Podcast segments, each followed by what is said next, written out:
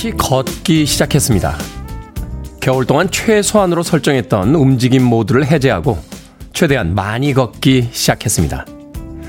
택시 대신 지하철을 타고요. 버스 한두 정거장은 걸어서 다닙니다. 일정을 마치면 엘리베이터를 지나 계단으로 올라가고 저녁을 먹은 뒤엔 옆 아파트 단지까지 1시간씩 걷다가 돌아오죠. 따뜻한 공기 속에서 아주 오랫동안 걸을 수 있다는 것만으로도 봄날은 충분히 행복합니다. 4월 21일 목요일 김태훈의 프리웨이 시작합니다. 아름다운 봄날을 닮은 상큼한 곡이었죠. PM Dawn의 Set Adrift on Memory Bliss 듣고 왔습니다. 빌보드 키드의 아침 선택, 김태훈의 프리웨이. 저는 클 태 자 쓰는 테디, 김태훈입니다. 노현정님, 테디 반갑습니다. 김용광님, 오늘도 출첵합니다. 테디, 내일부터는 출첵 안 해도 분명 듣고 있다는 것 의심하지 말아주세요. 라고 하셨습니다. 제가 의심했나요? 네, 의심하지 않도록 노력하도록 하겠습니다. 신소희님, 꿀잠 자고 일어났습니다. 하셨고요. 3962님, 여기는 부천인데 아침 날씨 맑고 좋습니다. 매일 테디님 방송 들으면서 하루 시작합니다. 감사한 마음이라고 문자 보내주셨습니다. 그런가 하면 오늘 오프닝에서 봄날은 걷기만 해도 행복하다라고 이야기를 드렸더니 김경희님께서 저도 얼마 전부터 다시 걷기 시작했는데 몸과 마음이 이렇게 뿌듯하고 가벼울 수가 없습니다 하셨고요. 7692님께서는 점심 먹고 나면 동료들과 회사 옆 작은 산에 같이 올라가신다고 하셨고 2925님께서는 오늘도 맛있는 아침 공기 마시며 만보를 걷고 있습니다. 테디의 프리웨이가 있어 행복합니다 하셨는데 와 아침부터 만보를 걸으신다고요? 저만 걷기 시작한 줄 알았더니 세상 사람 모두가 다 걷고 있었군요. 벚꽃이 지긴 했습니다만 봄날은 계속되고 있습니다. 뭐 벚꽃만 꽃은 아니죠. 나무가 점점 파래지기 시작했고 잎들이 나기 시작했고 노랗게 변해 있던 잔디밭에 잔디들이 올라오기 시작했습니다. 봄날 짧잖아요. 이 좋은 계절 가기 전에 좀 더 많이 걷고 세상의 아름다운 풍경들 눈에다 더 많이 담아보는 건 어떨까 하는 생각이 듭니다. 그런가 하면 유지수님, 와우, 테디 셔츠 입으셨어요? 100만 년 만인가요? 멋집니다. 조만간 테디 수트 입으신 거 볼 수 있겠네요. 하셨는데. 수트는 제가 이야기 들었죠. 이 출연료로는 제가 수트 입기가 쉽지가 않습니다. 아, 셔츠까지가 나옵니다. 어제 머리를 자르고 오늘 아침에 이제 매번 입던 그 트레이닝복을 이렇게 입고 올라고 했는데 봄날에 좀 미안하더군요. 맨날 트레이닝복만 입고 봄날에 마치 그 작업하는 사람처럼 이리저리 왔다 갔다 하는 게 그래서 오늘 모처럼 셔츠를 어, 꺼내 입었는데 괜찮죠? 네, 제가 안 입어서 그렇지 괜찮습니다. 유지수님. 자, 청취자분들 참여 기다립니다. 문자번호 샵 1061, 짧은 문자 50원, 긴 문자 100원, 콩으로는 무료입니다. 유튜브로도 참여하실 수 있습니다. 여러분은 지금 KBS 2라디오 김태훈의 프리웨이 함께하고 계십니다. KBS 2라디오 yeah, 김태현의 프리웨이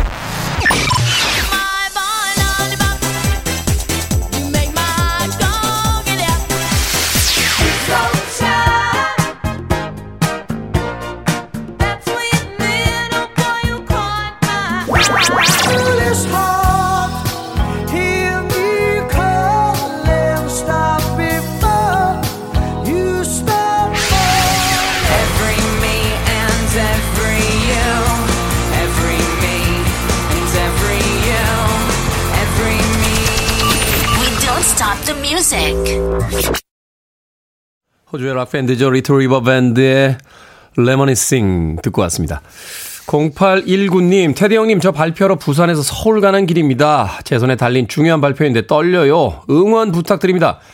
테디는 남들 앞에서 말씀 잘하시니까 안 떨고 발표 잘하는 팁 좀 주십시오. 부산 동생 장동헌이라고 문자 보내셨습니다. 오늘 중요한 발표 있으시다고요? 제가 왜 안 떨 거라고 생각하십니까? 예. 저도 사실은 코로나 이전까지 1년에 한 강의를, 특강을 한 100회 정도는 했던 것 같아요. 매년. 그런데 올라갈 때마다 떨립니다.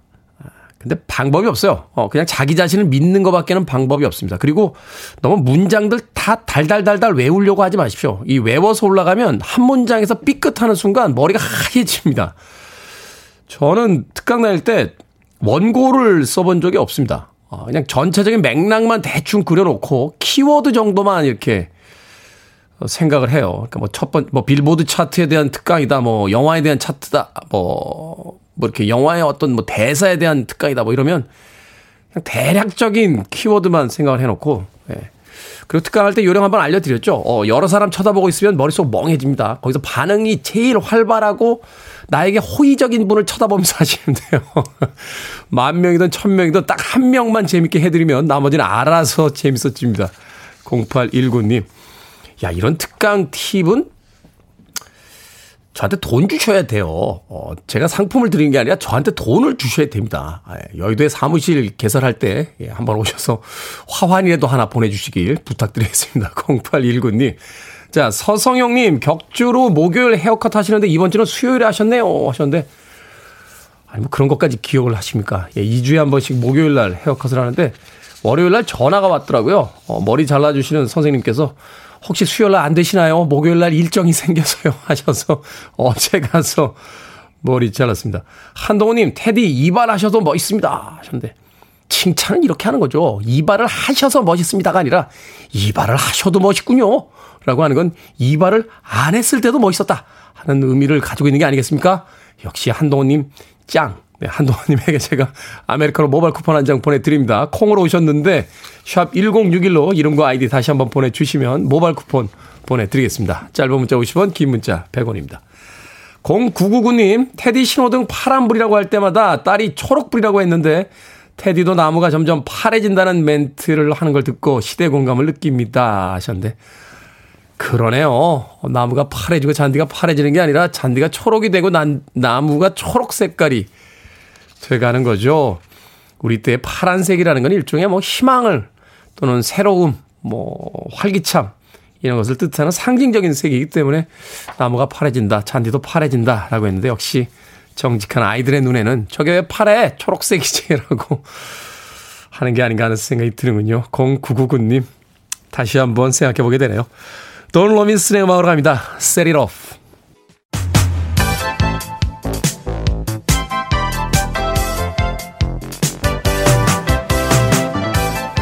이 시각 뉴스를 깔끔하게 정리해드립니다. 뉴스 브리핑. 정치계 뉴스가 낮밤 안 가리다 보니까 숙면에 애로사항이 많은 캔디 전예현 시사평론가와 함께합니다. 안녕하세요. 안녕하세요. 요즘 다크서클이 좀 생긴 캔디 전예현입니다. 그러니까요. 도대체 정치권은 6시 되면 퇴근 안 합니까? 저녁에 계속해서 새로운 뉴스를 발표하는 바람에. 자, 윤석열 당선인의 첫 내각 발표 이후에 장관 후보자들의 의혹이 지금 줄줄이 불거지고 있습니다. 예, 특히 아마 많은 국민들이 관심을 가지는 논란이 이른바 아빠 찬스 논란이라고 할 수 있겠습니다. 그러니까요. 사실 우리 국민들이 어, 나도 고생 안 했으면 좋겠지만 내 자녀만큼은 공정한 환경에서 살고 싶다는 바람이 있고 그 공정에서 가장 민감한 부분이 입시, 병역 그리고 최근에는 취업이라고 하죠. 사실은 이제 박근혜 정부가 탄핵을 받았던 그 계기도 그 딸에 대한 어떤 불공정 위 에서 시작이 됐잖아요. 예, 여러 가지 사실 이 불공정 문제 정말 예민한 문제이고 우리 국민들이 또 바라는 화두가 공정입니다. 그런데 윤석열 당선인의 첫 내각 발표 이후 일부 장관 후보자들이 이 불공정 논란에 휩싸였고 특히 자녀 문제와 관련해서 이른바 아빠 찬스 의혹이 불거지고 있는 겁니다.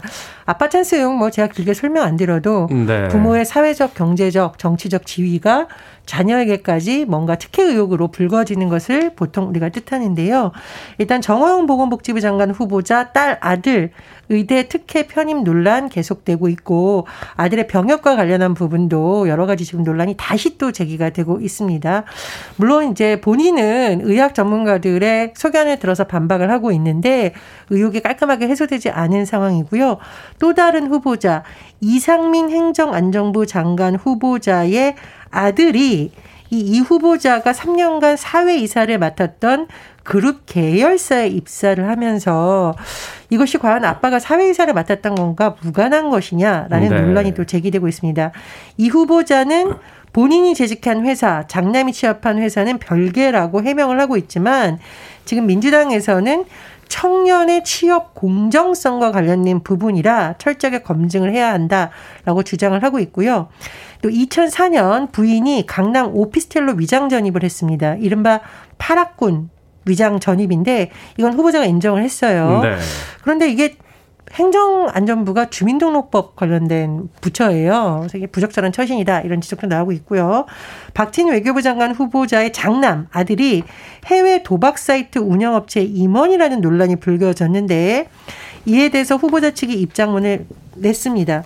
어, 후보자의 장남이 근무한 회사는 합법적 기업이다라고 했는데 뭐 이제 언론 보도를 보면 또 계속 뭐 추가 보도가 나오고 있는 상황입니다. 그리고 김인철 사회부총리 겸 교육부 장관 후보자가 한국 풀브라이트 동문 회장이던 시기에 후보자의 딸이 이 풀브라이트 장학 프로그램에 선정돼서 아. 연간 수천만 원의 장학금을 지원받으면서 이것도 아빠 찬스가 아니냐는 의혹이 일고 있고 특히 자녀들이 학생 신분이었는데도 교수인 다른 풀브라이트 동문들과 책과 논문을 공저를 했다라고 합니다. 어, 김 후보자는 이에 대해서 추후 청문회나 자료를 통해 소상히 설명하겠다고 밝히고 있습니다. 또 한덕수 국무총리 후보자에 대해서는 민주당에서 이른바 무속 논란에 대한 검증을 예고하고 있는데요. 네.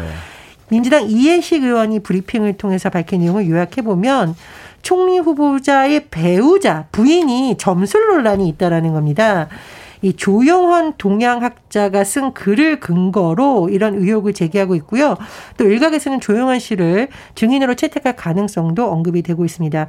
어쨌든 입시, 취업, 병역, 우리 사회에서 정말 청년들과 연결된 민감한 문제인데 청문회 전국에서 이런 논란이 어떤 흐름으로 이어질지 이번 주, 다음 주 청문회 전국이 이제 분석 예고되고 있습니다. 이 흐름을 지켜봐야 될 시점으로 보입니다. 청문회를 통해서 그 내용을 다시 한번 들여다봐야겠습니다만 공정과 공평 이렇게 힘든 건가요? 자, 검찰 수사권 폐지 법안을 심사하는 국회 법사위 소위가 계속되고 있는데 여야 간에 뭐 첨예하게 지금 대치를 하고 있습니다. 예, 월, 화, 수 이렇게 3일 내내 국회에서 이 문제를 놓고 여야의 대치가 이어졌는데 어제 민주당이 법사위원 9명의 이름으로 안건 조정이 구성 요구서를 제출했습니다. 안건 조정이라는 건 여야 간 이견이 계속 좁혀지지 않으면 이 조정위를 통해서 좀 논의를 해보자라고 하는 건데 이 안건 조정이 인원이 굉장히 중요하죠. 네. 여야가 3명씩 동수로 구성하게 되는데 무소속이 있을 경우가 있잖아요. 무소속은 무조건 한 명을 넣는 쪽으로 이제까지 해왔습니다. 그런데 무소속 양향자 의원이 여기에 들어갈 것으로 예상이 되었는데 양향자 의원이 민주당 안에 반대하는 것으로 지금 전해졌어요. 네. 이런 가운데 민주당 민형배 의원이 탈당해 무소속이 됐고 이 민형배 의원이 안건 조정위에 참여하게 될 것으로 지금 전해지고 있습니다. 정치적 셈법이 셈법이 있는 거죠, 지금? 예, 그렇습니다. 이제 오늘 새벽 언론 보도를 보면 오늘 오전 10시까지 안건 조정에 참여 이면이 구성되면 바로 법안 심사에 들어갈 수 있다라고 하는데요. 이렇다 보니 국민의힘에서는 오늘 내일 의원들에게 비상대기령을 내린 상황입니다. 네. 여러 가지를 지금 여야가 셈법을 따지고 있는 것으로 보이는데 어쨌든 이 안을 바라보는 국민들의 여론이 또 굉장히 중요한 변수가 될 것으로 보입니다. 자, IMF가 세계 경제 어, 경제 성장률 전망치를 전체적으로 하향 조정한 가운데 우리나라 전망치 역시 1월 전망보다 낮췄다고요? 예, IMF가 올해 한국의 경제 성장률 전망치를 당초 3%로 잡았는데 2.5%로 낮췄고요. 네. 소비자 물가 상승률 전망은 오히려 올렸습니다. 0.9% 포인트나 올려서 4%를 기록했습니다. 한마디로 요약하면 저성장, 고물가가 예고되고 있는 건데 그러네요. 이제 문제는 뭐냐면 우리나라 지금 이제 다음 달쯤 윤석열 정부가 출범을 하는데 최대 50점 추경 얘기가 나오고 있잖아요. 네. 이것이 굉장히 딜레마가 될 것이라는 분석이 나옵니다. 왜냐하면 어 굉장히 손실 보상이라던가 자영업자 소상공인에 대한 피해 지원을 해야 되는 건 맞는데 돈이 풀리면 이게 물가 상승의 또 요인이 될 수가 있다라는 겁니다. 그렇죠. 그래서 새로운 정부가 출범하면서 경제도 살리고 물가도 잡아야 되고 또 소상공인과 자영업자에 대한 지원도 마련해야 되는 어려운 과제가 다가오고 있다 이런 분석이 나옵니다. 미국의 연방준비위원회에서 인플레이션 경고했고 또 테이퍼링 시작하고 있는데 맞습니다. 또 추경 예산과 물가 인상 복잡하군요. 자, 오늘의 시사 엉뚱 퀴즈 어떤 문제입니까? 예, IMF가 우리나라 경제 성장률 전망치 낮췄다는 소식 전해드렸습니다. IMF 하니까요. I'm your father라는 명대사죠. 명대사 네. 스타워즈 명대사가 떠오릅니다.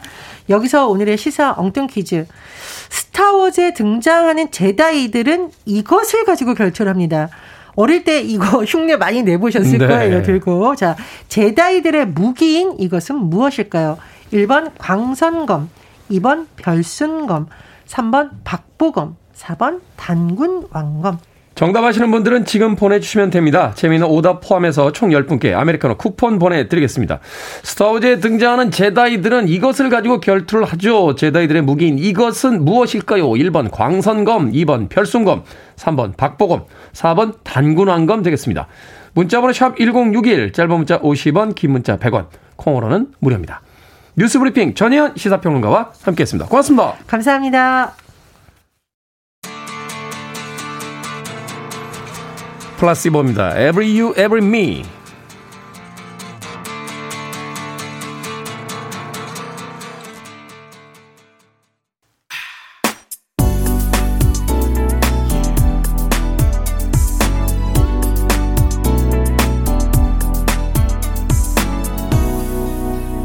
김태훈의 Freeway.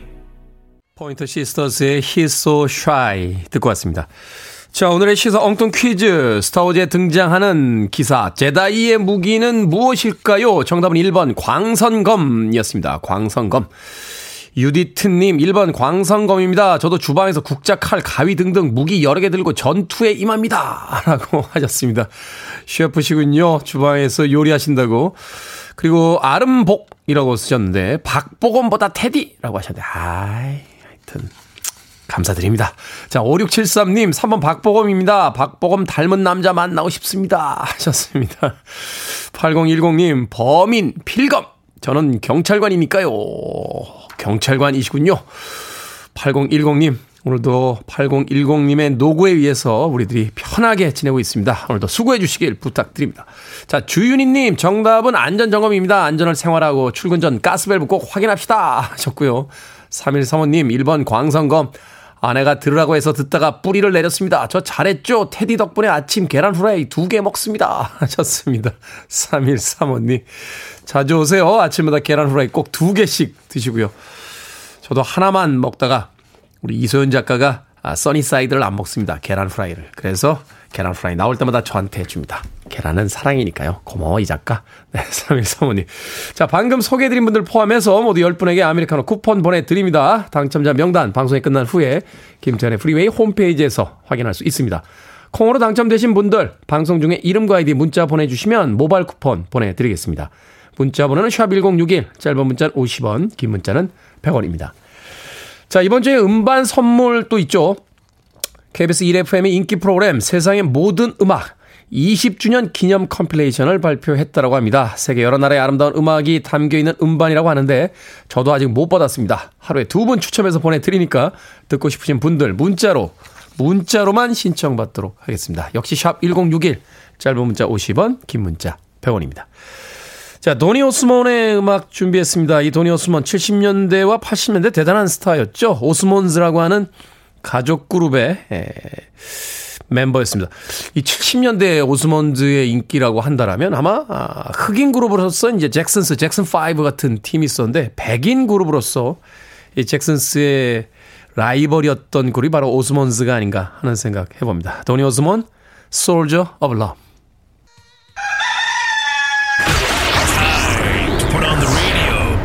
김태훈의 Freeway.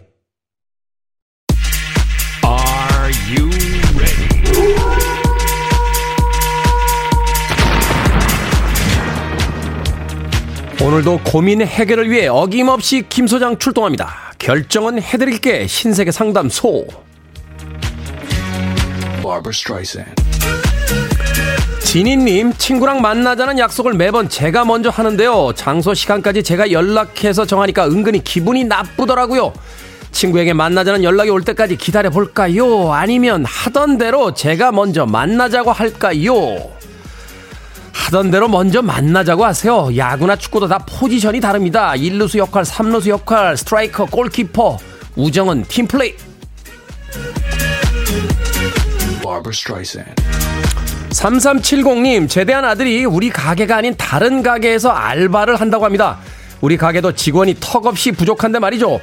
다른 가게에서 하라고 할까요? 아니면 우리 가게에서 하라고 할까요? 다른 가게에서 하라고 하세요. 아들이 부모님 가게 놔두고 다른 가게에 알바 갔을 땐 다 이유가 있는 겁니다.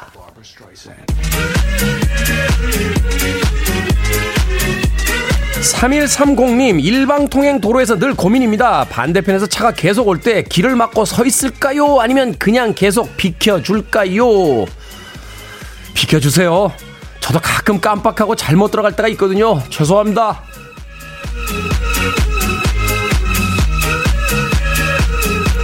익명으로 연모님 관심 있는 과 선배가 자꾸 제 절친을 소개해달라고 합니다. 친구를 소개해줄까요? 아니면 제가 데이트 신청을 할까요? 친구 소개해주세요. 대신 다른 사람 소개받읍시다. 갖고 싶은데 가질 수 없는 거 쳐다본다고 내 거 되는 거 아니잖아요.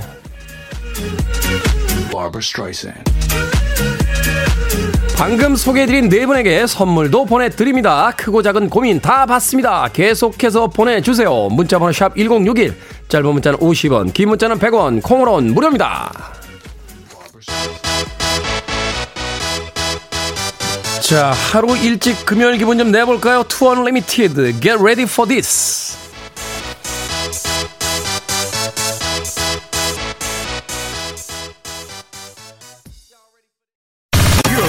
To one of the best radio stations around. You're listening to 김태훈의 Freeway.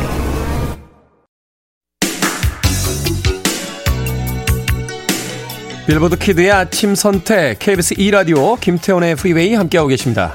1부 끝곡은 이지원님께서 신청하신 곡이에요. 바비 브라운, 로니 듣습니다. 2부에서 뵙겠습니다.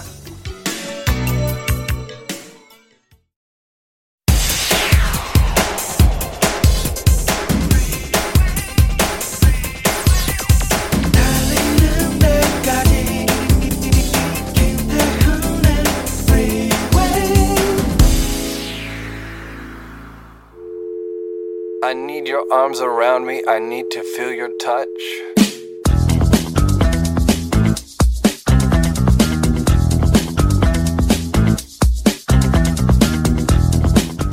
세상이란 건요. 행복의 모습은 대개 거기서 거기로 비슷하지만 불행의 모습은 제각각 다르답니다.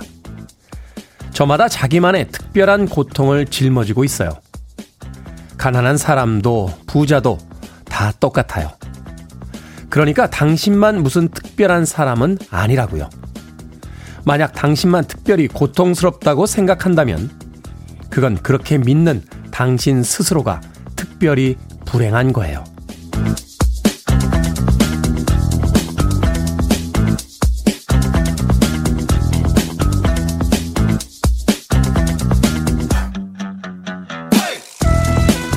뭐든 읽어주는 남자. 오늘은 청취자 안선영 님이 보내주신 아사다 지로의 소설 파리로 가다 중 일부를 읽어드렸습니다.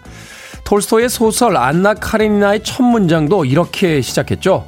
행복한 가정은 서로 닮았지만 불행한 가정은 모두 저마다의 이유로 불행하다. 행복해지는 비결은 한 가지. 지금 상황에 만족하고 자신이 행복하다 믿는 것이라면요. 불행해지는 방법은 무한됩니다. 아침에 늦잠을 자서 어제보다 몸이 무거워서 싫은 사람을 만나서 하기 싫은 일을 해야 해서 그 밖에도 무수한 이유를 댈 수 있겠죠. 오늘 하루 여러분들은 어떻게 보내시겠습니까?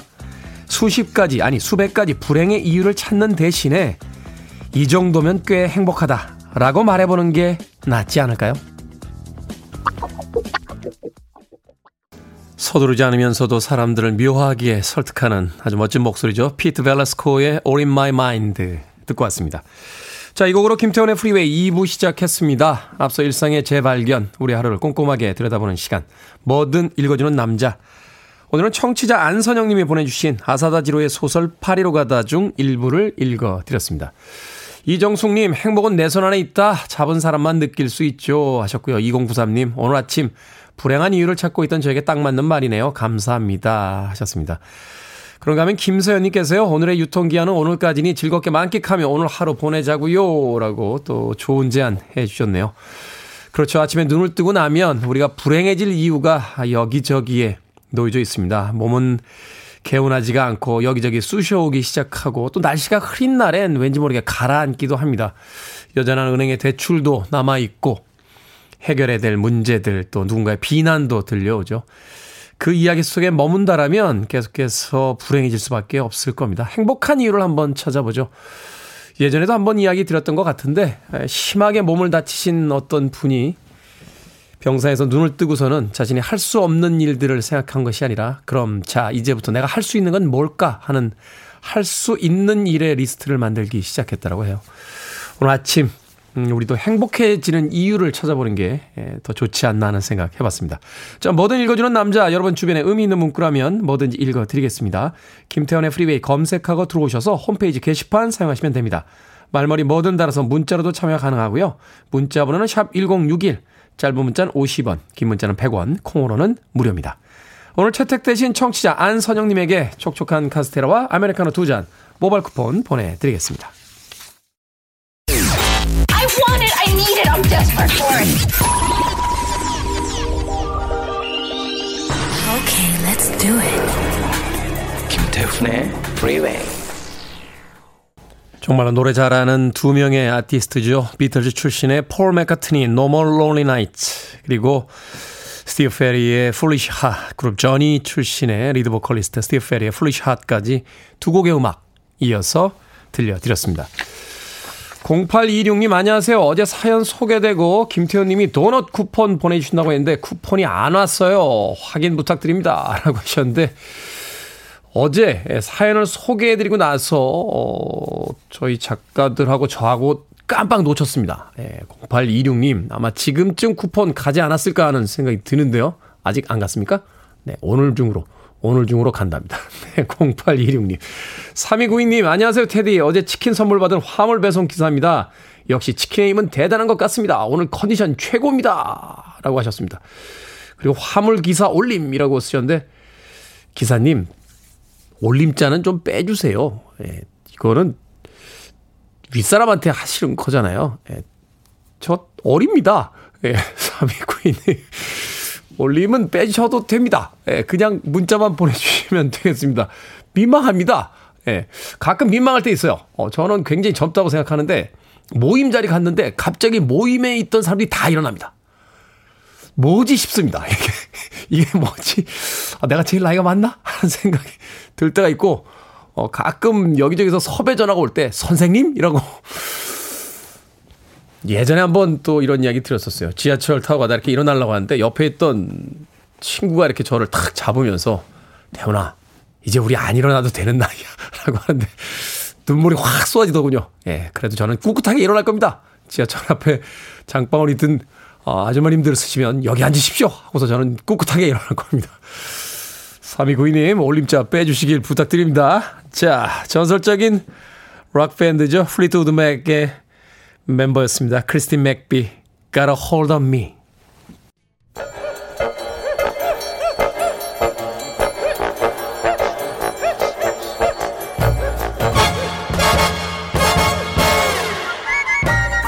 온라인 세상 속 촌철살인 해악과 위트가 돋보이는 댓글들을 골라봤습니다. 댓글로 본 세상.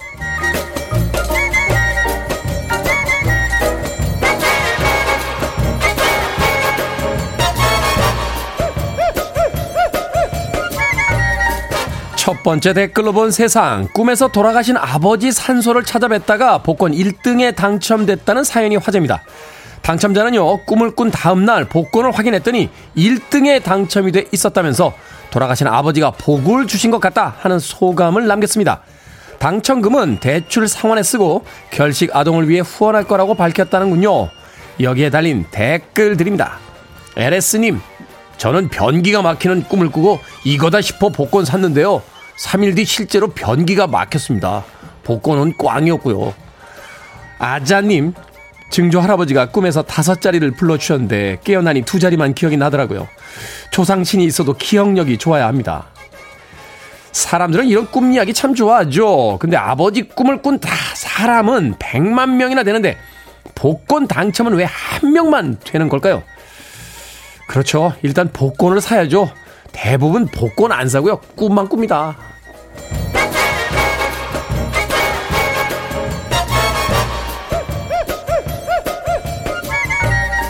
두 번째 댓글로 본 세상 한 편의점에서 지난 1월 특별한 대여 서비스를 선보였습니다. 대여를 전문으로 하는 스타트업과 손을 잡고요. 골프채, 고가의 헤어드라이기, 캠핑 용품 등을 빌릴 수 있게 한 건데요. 비용이나 소유 여부보다 심리적인 만족감을 우선시하는 2030 세대 트렌드를 반영한 것이라고 하는군요. 여기에 달린 댓글들입니다. 제이씨님, 편의점 알바 죽어나겠네요. 닭 튀겨야 되고 택배 보내야 되고 매장 관리해야 되고 회의도 회도 팔고 세탁도 하더니 이젠 대여까지 해야 한다니요. 아렐님 이러다 몇 년 뒤면 편의점에서 자동차도 팔 것 같아요. 아니면 렌트카 사업을 하려나요? 전국 어느 편의점에서나 반납 가능하면 대박 날 것 같지 않나요? 편의점 만능 시대가 왔군요. 물건 팔고 택배 렌트까지. 어쩌면 이제 사주도 봐주고 전셋집도 편의점에서 구해주는 시대가 올지 모르겠습니다. 그때가 되면 편의점 직원 자격증 시험 봐야 되는 거 아닌가요?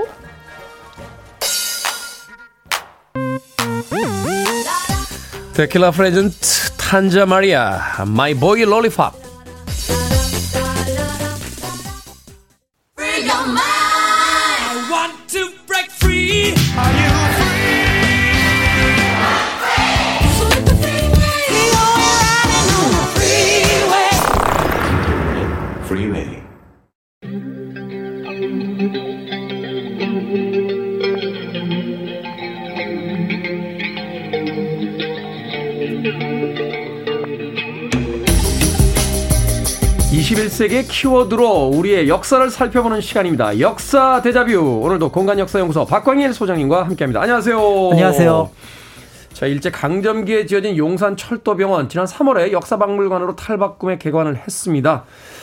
이곳이 이제 철도 건설에 동원된 노동자를 치료하던 아픈 역사를 지닌 곳이기 때문에 또 의미적으로도 또 장소로도 또 많은 사람들이 이제 찾기 쉬운 곳에 있기 때문에 가치가 있지 않나 하는 생각을 해보게 되는데 그래서요 일제 강점기의 잔재지만 역사적 교훈을 주는 건물에 대해서 오늘 좀 여쭤보도록 하겠습니다. 네, 어, 오늘 그 말씀하셨던 것처럼 일제 강점기의 흔적 그리고 또 다른 어떤 교훈을 주는 공간을 찾아보려면은 조금 경치가 좋은 곳으로 가야 됩니다. 네.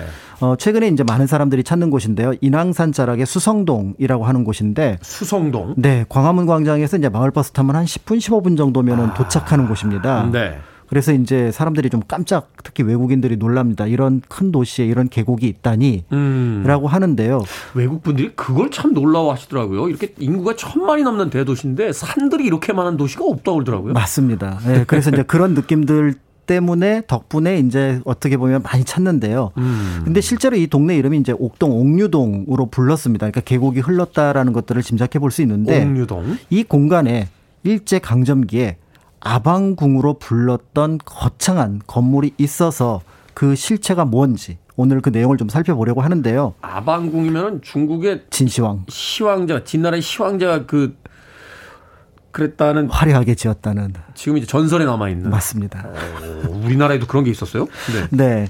그래서 이제 그때 이제 그렇게 불렀었는데, 어, 일단은 먼저 살펴볼 곳이 있는데, 그 수성동에서는 5분 정도 걸어서 내려가면은 종로 구린미술관이 나옵니다. 네. 보통 이제 박노수 미술관으로 많이 알려진 곳인데요. 어, 서울대 교수로 활동하셨던 박노수 화백이 이제 1973년에 이제 사서 거주하다가 이제 종로구에 기증을 해서 2014년부터 지금 미술관으로 쓰고 있습니다.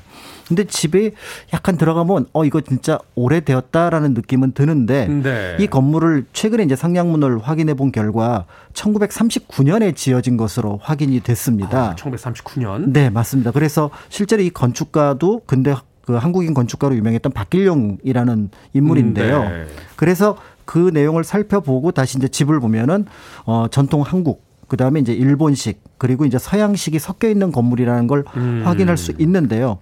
실제로 이제 실내에 보면은 벽난로도 있고 온돌도 같이 있습니다. 예전에 일본에 고베 갔을 때 이런 건물 많이 본 것 같아요. 이 서양식하고 섞여 들어간 일본식. 건물들. 네, 그러니까, 네, 그러니까 네. 고베라든지 나가사키 가면 이제 이런 네. 모습들이 많이 있는데요. 그런데 중요한 것은 이 집 주인이 김덕현이라는 인물이고 조금 더 살펴보면은 오늘 찾아볼 아방궁의 주인공 윤덕영의 사위라서 실제로 이 건물은 윤덕영이 자신의 딸을 위해서 지어진 건물입니다. 아. 그래서 오늘은 그 윤덕영 그리고 그가 지었던 아방궁에 대한 얘기를 좀 살펴보려고 합니다. 네.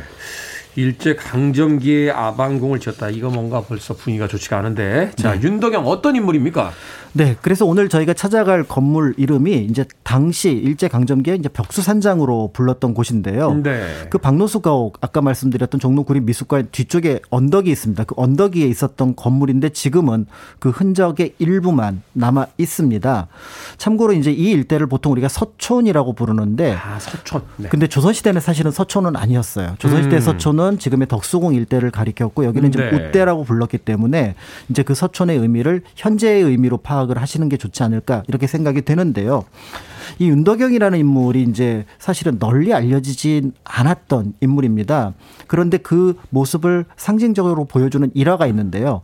1910년 8월 22일 창덕궁 흥복전에서 마지막 어전 회의가 열립니다. 네. 이 어전 회의의 주제는 이 국권과 관련된 문제를 총리 대신 이완용에게 일임한다.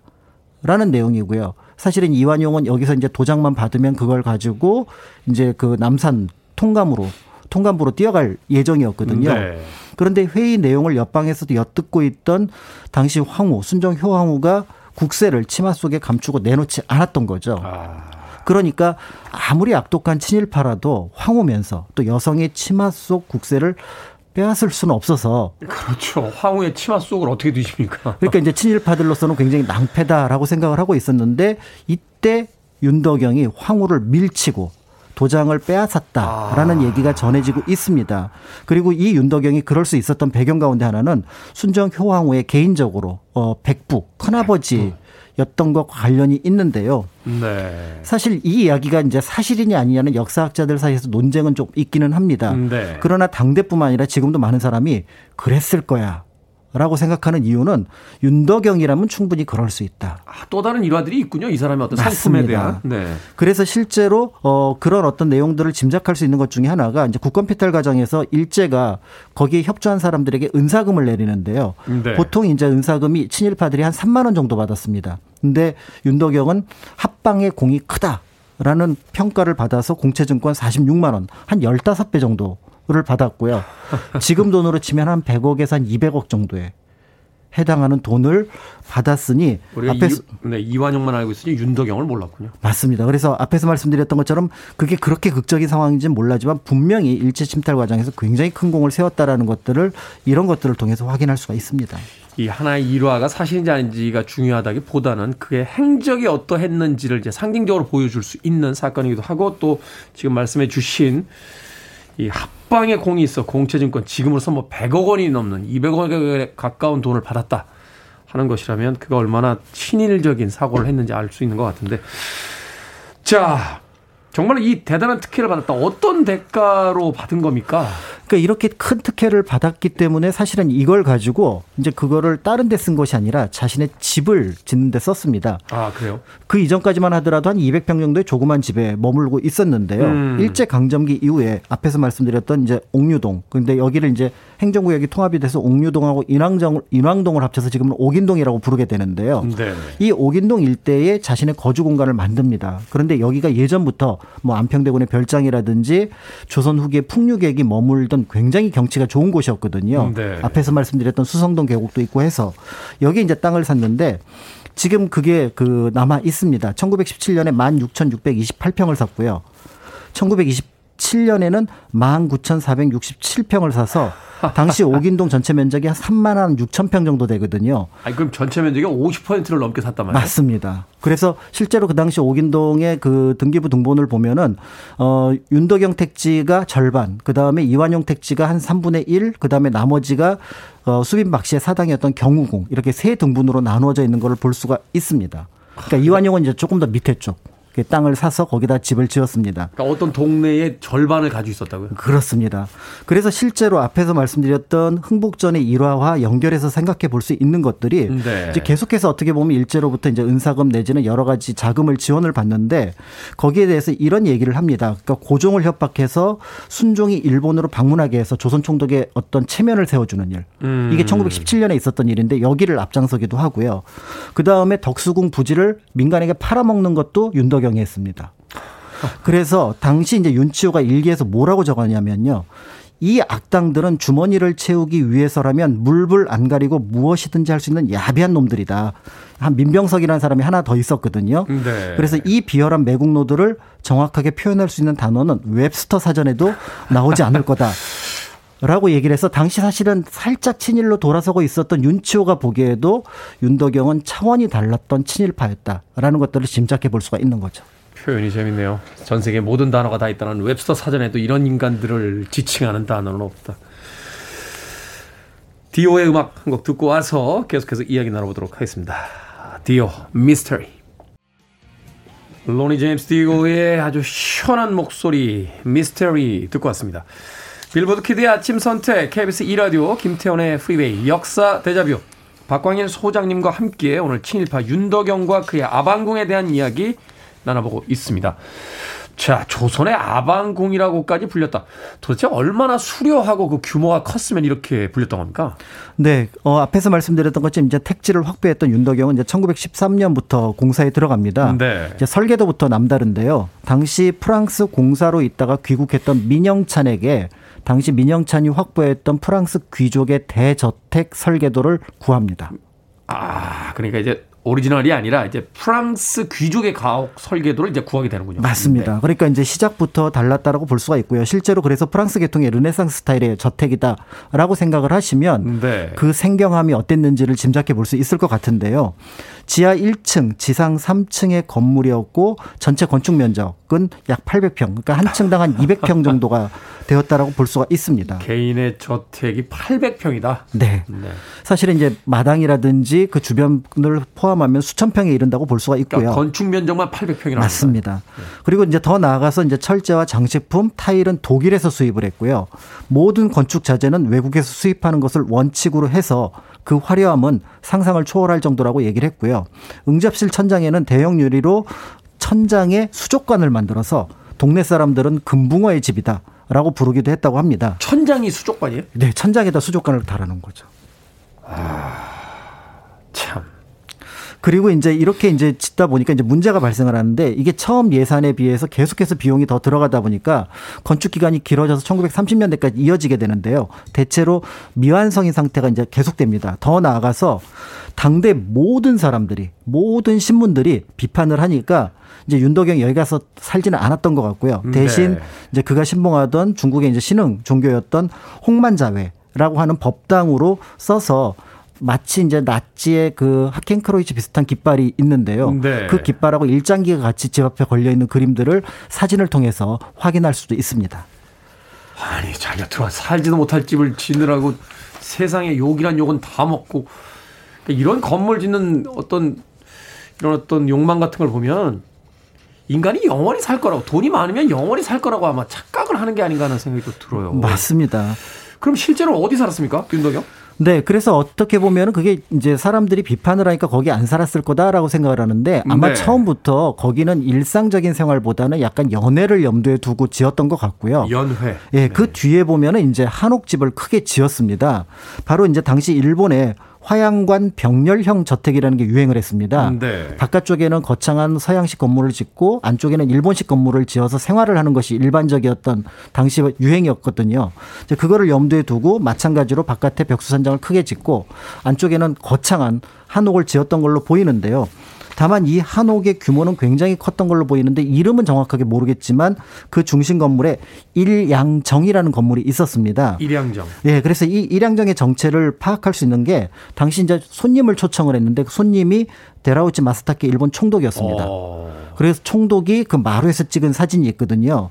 그걸 통해서 거기에 거창한 한옥이 있었다라는 걸 짐작해 볼 수가 있고요. 네. 더 나아가서 이쪽이 윤덕영의 타운이었던 것을 짐작해 볼 수가 있는 게 현재 기와집 9채, 초가집 5채에 해당하는 것들이 모두 윤덕영 소유로 그 일대에 지어졌습니다. 음, 네. 이제 그 가운데 하나였던 소실댁, 그러니까 첩에게 준 집인데요. 어, 여기에는 이제 첩인 이 씨가 살았던 걸로 보이는데 이 집의 모습은 지금 남산 한옥마을에서 볼 수 있습니다. 아, 그래요? 이 오. 집이 원래는 잘 몰라서 이게 굉장히 잘 지은 집이다라고 해서 옮겨가려고 했었는데 네. 너무 낡아서 요걸 옮기는 대신 그 설계도를 확보해서 그대로 다시 재현을 해놨습니다. 네. 그래서 이제 옥인동 윤씨가옥이라고 돼 있지만 사실은 이 집이 원래 이제 그 윤덕영이 첩에게 지어 주었던 집이라고 볼 수가 있는 거죠. 우리가 늘 살아가고 있는 이런 도시이긴 합니다만 그 내용을 모르니까 가서 그냥 어 집이 독특하네 이렇게만 보지 거기에 또 그런 많은 역사적인 어떤 사건들이 담겨져 있다. 네. 좀 반성하게 되네요. 그렇습니다. 자, 벽수산장 건물은 철거돼 남아있지 않은 것으로 알고 있는데 언제 어떻게 헐리게 된 겁니까? 네, 어, 윤덕영은 안타깝게도 1940년에 천수를 누리고 죽는데요. 안타깝네요. 천수를 네. 누렸다는 게 진짜. 네. 그 같이 친일했던 민병석도 1940년에 죽습니다. 음. 어, 어쨌든 이 벽수산장 광복 이후에 적산으로 분류되었다가 이제 덕수병원, 그 다음에 미군 장교클럽으로 쓰이게 됩니다.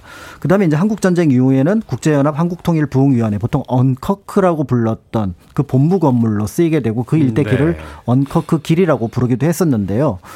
그러니까 서울에서는 이런 집을 볼 수 없다 보니까 1956년에 로마의 휴일을 본떴던 서울의 휴일이라는 영화가 있었는데 거기에 이제 등장을 하기도 아, 했었습니다. 네. 그리고 이제 1966년에 이제 화재가 나서 방치가 되었다가 1973년에 어 도로 정비 과정에서 이제 철거가 되었다라고 하는 기록이 남아 있는데요. 사실 이제 뭐 화려함으로 비난을 산 것뿐만 아니라 대규모 연못을 만들어 놓고 여기서 배를 띄우고 놀았거든요. 배를 띄워요? 네, 연못을. 이건 뭐 실외 수영장 규모하고는 뭐뭐 뭐 맞지가 않는군요. 네. 그런데 이제 그게 이제 계곡에 옥인동에서 흐르고 있던 계곡물을 자기네 집 앞으로 끌어와서 그 연못을 만들었고 어 한 번 홍수가 났었는데 동네가 모두 물바다가 됐지만 그 비용을 그러니까 총독부에서 어떻게 보면은 해결했다라는 기록이 남아 있기도 해서 어떤 의미에서 보면은 여러 사람이 즐길 자연을 사적으로 독점했다라는 어떤 평가를 받기도 하는데요. 무엇보다도 이제 이 집이 갖고 있었던 큰 비난을 받았던 이유는 그 집 자체가 크다라기보다는 그 집을 지었던 인물이 친일로 얻은 권력과 부를 통해 자신의 존재감을 드러내려고 했다는 점. 그래서 존경의 대상이 아닌 비난과 비판이 어떤 대상이 되었다라는 점이 될 수 있을 것 같고요. 한편으로는 아쉽게도 만약에 이 건물이 남아 있었다면은 일종의 이제 친일 박물관, 네. 친일파들을 한눈에 볼 수 있는 그런 공간으로 활용했으면 어땠을까 하는 아쉬움도 약간은 남아 있습니다. 한때 영화는 짧았고 그 오명은 이제 그 후손들에게 대대로 남아서 영원히 대한민국이라는 나라가 있는 동안은 영원히 이제 기록이 될 텐데 우리는 도대체 뭘 그렇게 많이 갖겠다고 어, 동족을 배신하면서까지 이런 집들을 허황되게 지었는지 모르겠습니다. 역사 데자뷰 오늘은 조선시대 아방궁으로 불렸던 벽수산장과 윤덕영에 대해서 공간 역사 연구소 박광일 소장님과 이야기 나눠봤습니다. 고맙습니다. 감사합니다.